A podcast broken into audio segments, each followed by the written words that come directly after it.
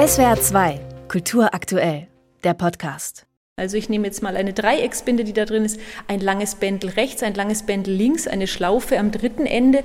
Was habe ich denn da überhaupt in der Hand und wie rum gehört das an mich? Das weiße Dreieckstuch, das sich die Kuratorin Jana Wittenzellner um die Hüfte wickelt, sieht aus wie eine Mischung aus Schürze und Serviette. In der Mitte eine wattierte Einlage. Und dann stellt man fest, oha, habe ich aber viel Stoff an, also Jeans drüber ziehen keinesfalls. Ich müsste schon viele Röcke drüber haben, was ja Frauen auch früher hatten, damit das nicht mehr sichtbar ist und ich würde das bei jedem Schritt merken. Für die Ausstellung Läuft hat das Museum Europäischer Kulturen Wäschestücke nach Entwürfen schneidern lassen, die Brigitta Hochfelden 1907 in ihrem Buch der Wäsche veröffentlichte.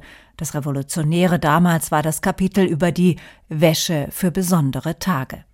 Besucherinnen und Besucher können jetzt selbst mit den Tüchern und Schürzen experimentieren und erleben, wie sich Frauen vor der Erfindung von Tampons und Binden gefühlt haben mögen.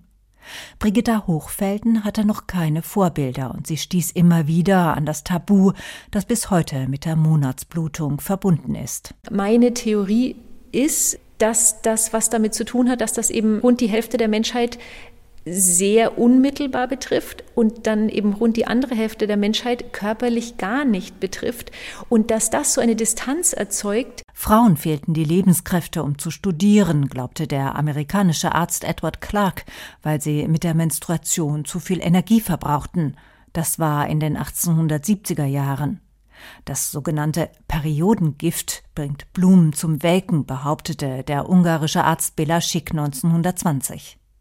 Frauen entwarfen unterdessen praktische Produkte, um die Menstruation zu erleichtern. 1930 erfand die amerikanische Sängerin Leona Chalmers die Menstruationstasse, ein kleines Gummigefäß, das das Blut auffängt. Bald entdeckte die Industrie den Milliardenmarkt der Hygieneprodukte. Camellia-Binden, benannt nach der schwindsüchtigen Kameliendame, wurden zunächst noch diskret gegen einen Coupon in Zeitungspapier verpackt über den Ladentisch gereicht. Das OB-Tampon entwickelte die Ärztin und Schwimmerin Judith Esser mit. Inzwischen treten Frauen öffentlich gegen die Scham auf.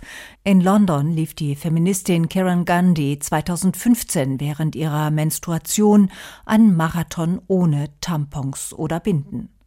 Jana Wittenzellner, stellvertretende Direktorin am Museum für europäische Kulturen, bemerkt einen Wandel. Im Vorfeld der Ausstellung habe ich eher erlebt, dass Leute ein sehr großes Bedürfnis haben, darüber zu sprechen.